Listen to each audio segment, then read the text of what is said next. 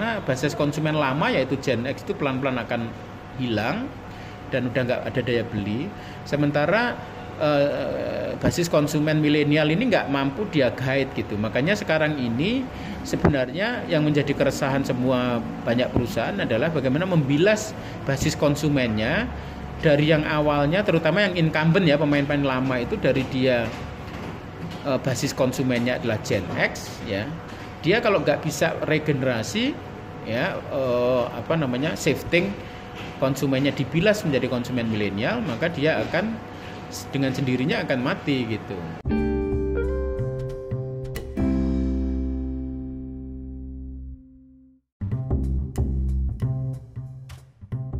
Assalamualaikum warahmatullahi wabarakatuh. Selamat datang di edisi Belajar Bersama Korpu. Saya Subhan Iswahyudi. Di sini kita akan sharing tentang pembelajaran, learning design, dan people development.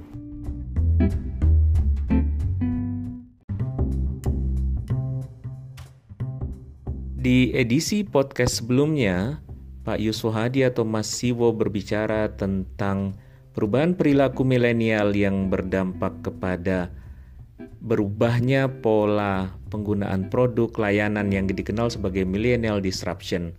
Kali ini, di ujung percakapan kita, kita juga akan mendengarkan bagaimana insight beliau yang ternyata akan dituangkan juga di buku yang akan segera terbit. Perubahan perilaku milenial di tempat kerja juga perlu kita pertimbangkan dalam people development dan talent development. Kita simak bersama yuk.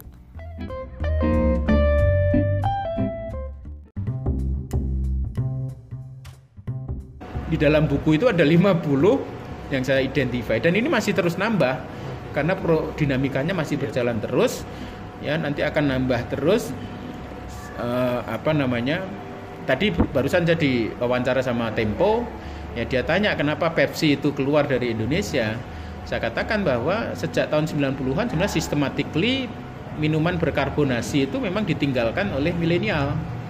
Ya, makanya faktor kesehatan faktor ya? kesehatan ada, terus faktor lingkungan ya. Karena kalau dulu kita pegang apa Coca-Cola atau Pepsi yang pakai kaleng itu keren banget tapi yeah. di kalangan milenial itu sudah nggak cool lagi gitu karena milenial lebih sampah plastik ya sampah apa botol plastik itu menjadi keresahan bagi bagi generasi milenial karena sekarang udah parah bagi Gen X dulu nggak parah gitu yeah. sehingga pakai plastik itu masih nggak sensitif nggak nggak takut ya tapi sekarang udah sudah sampai ke titik kritis dan itu menjadi apa concernnya milenial sehingga kemudian uh, apa namanya uh, sudah nggak keren lagi gitu. Nah, tadi itu uh, minuman berkarbonasi itu systematically sejak 10 tahun terakhir memang uh, turun terus gitu.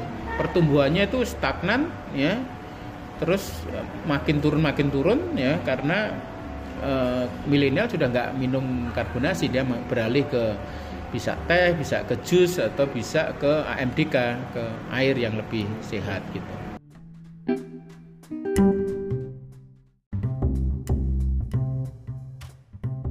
Oke, ada 50 produk atau services atau pola existing yang bakal dibunuh oleh milenial. Serem juga kayaknya mas. Tapi biasanya kalau ada yang dibunuh kemudian ada yang bangkit tentunya ya. Nah, bagaimana kita harus menyikapi ini ya. mas? Ya, jadi teman-teman uh, kalau bagi kalangan Gen X ya atau incumbent perusahaan incumbent proses disrupsi ganda ya disrupsi digital dan disrupsi milenial ini kan dilihatnya pasti sebagai ancaman tetapi bagi kalangan milenial dan bagi kalangan perusahaan-perusahaan baru ini justru menjadi suatu suatu peluang luar biasa karena betul ketika matahari makin banyak yang tutup, Ramayana makin banyak yang tutup, maka otomatis pada saat yang bersamaan perusahaan-perusahaan kayak Bukalapak akan muncul, perusahaan kayak Tokopedia akan muncul gitu ya. Ketika agen perjalanan pada tutup, maka perusahaan yang kayak Traveloka menjadi booming gitu ya. Jadi memang ini proses pembilasan di customer sekaligus juga proses pembilasan di di perusahaan gitu.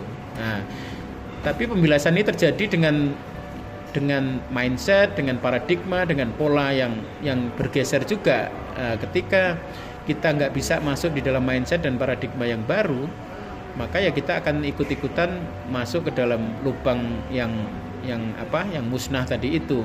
Nah, tetapi kalau kita bisa melihat nature atau atau pola dari dari industri atau bisnis baru yang yang emerging, maka kita akan akan nunggangi apa yang yang emerging itu gitu. Jadi selalu kalau ada yang mati pasti ada yang yang lahir dan teman-teman harus masuk di dalam lingkungan yang bukan ikut-ikutan mati tetapi e, nunggangin riding the wave nunggangin apa-apa yang lagi yang mau lahir dan biasanya kalau sesuatu yang baru lahir itu pertumbuhannya memang eksponensial gitu.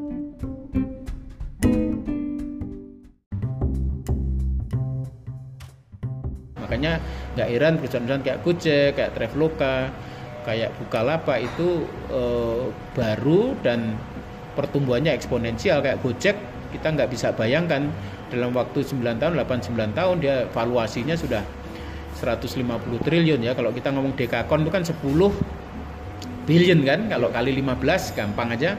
Itu berarti 150 triliun. Sementara perusahaan kayak Garuda Indonesia itu valuasi terakhir mungkin baru satu setengah billion gitu ya. Jadi kira-kira kalau satu setengah billion mungkin belum nyampe ya kita 20 20 triliun gitu padahal Garuda itu mungkin 70 tahun 80 tahun gitu. Jadi kalau perusahaan-perusahaan lama itu polanya merambat pelan-pelan incremental gitu. Tapi kalau kalau perusahaan-perusahaan baru dengan model bisnis baru mindset baru paradigma baru memang sifatnya cepat gitu ya makanya teman-teman masih harus masuk di kelompok yang baru bukan masuk di kelompok yang yang lama gitu.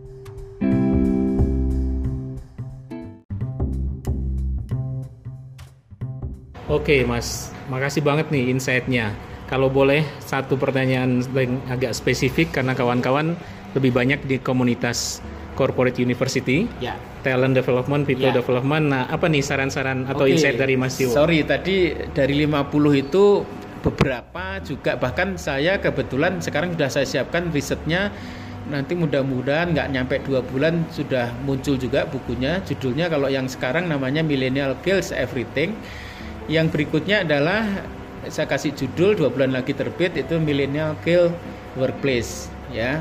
Jadi sebenarnya tempat bekerja milenial itu juga dibunuh ya mereka bunuh ya. Contohnya adalah pola kerja jam 5 sampai jam eh jam 9 sampai jam 5 ya. Kalau Gen X itu kan kerjanya pagi jam 9 masuk atau jam 8 pulang jam 5. Nah, milenial itu nggak kayak gitu ya. Dia kerja di mana pun kapan pun apalagi sekarang teknologinya pakai Vicon ya teleworking dan seterusnya itu itu nanti perusahaan kalau nggak bisa over flexi time maka perusahaan itu akan ditinggalkan gitu ya. Itu contohnya di jam kerja.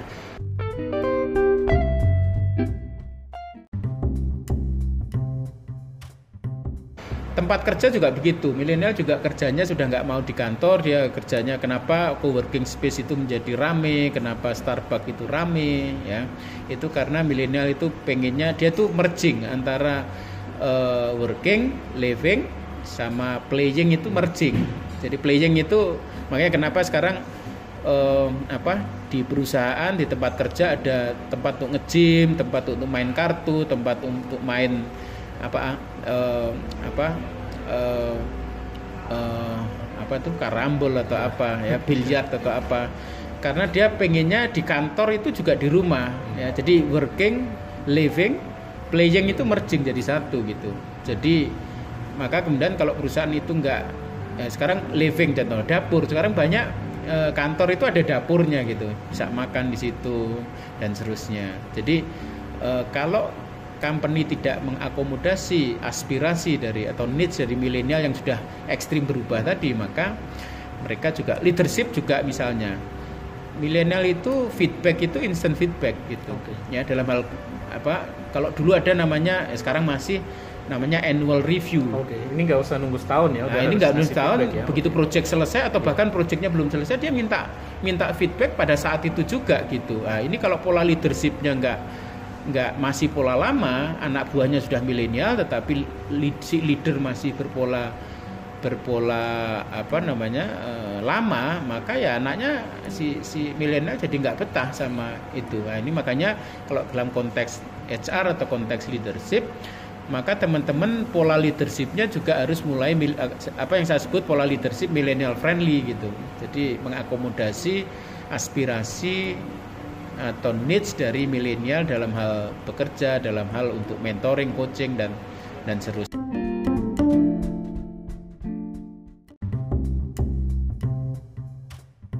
Jadi ini perubahan ini nggak hanya nggak hanya di level consumer market. Tadi kalau saya bilang consumer market, kalau ini millennial girl workplace ini adalah di talent market. Jadi ternyata, ah, contoh juga misalnya uh, loyalty milenial ke perusahaan itu rendah sekali. Oke. Okay.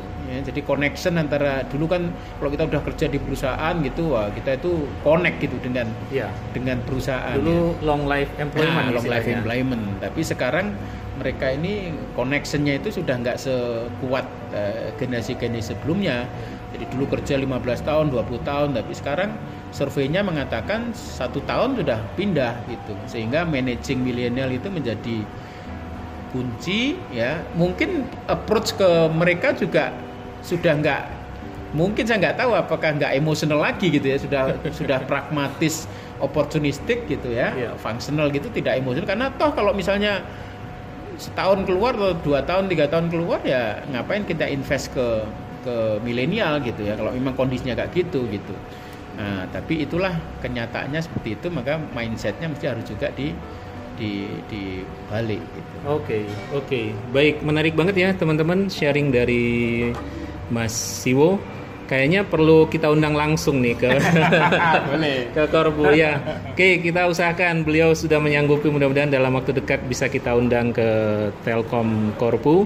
Kita akan gali lebih dalam bagaimana kita harus berhadapi menghadapi uh, kawan-kawan di millennials. Oke, demikian dulu sharing dari kita. Saya Subhani Sohayidu. Assalamualaikum warahmatullahi wabarakatuh.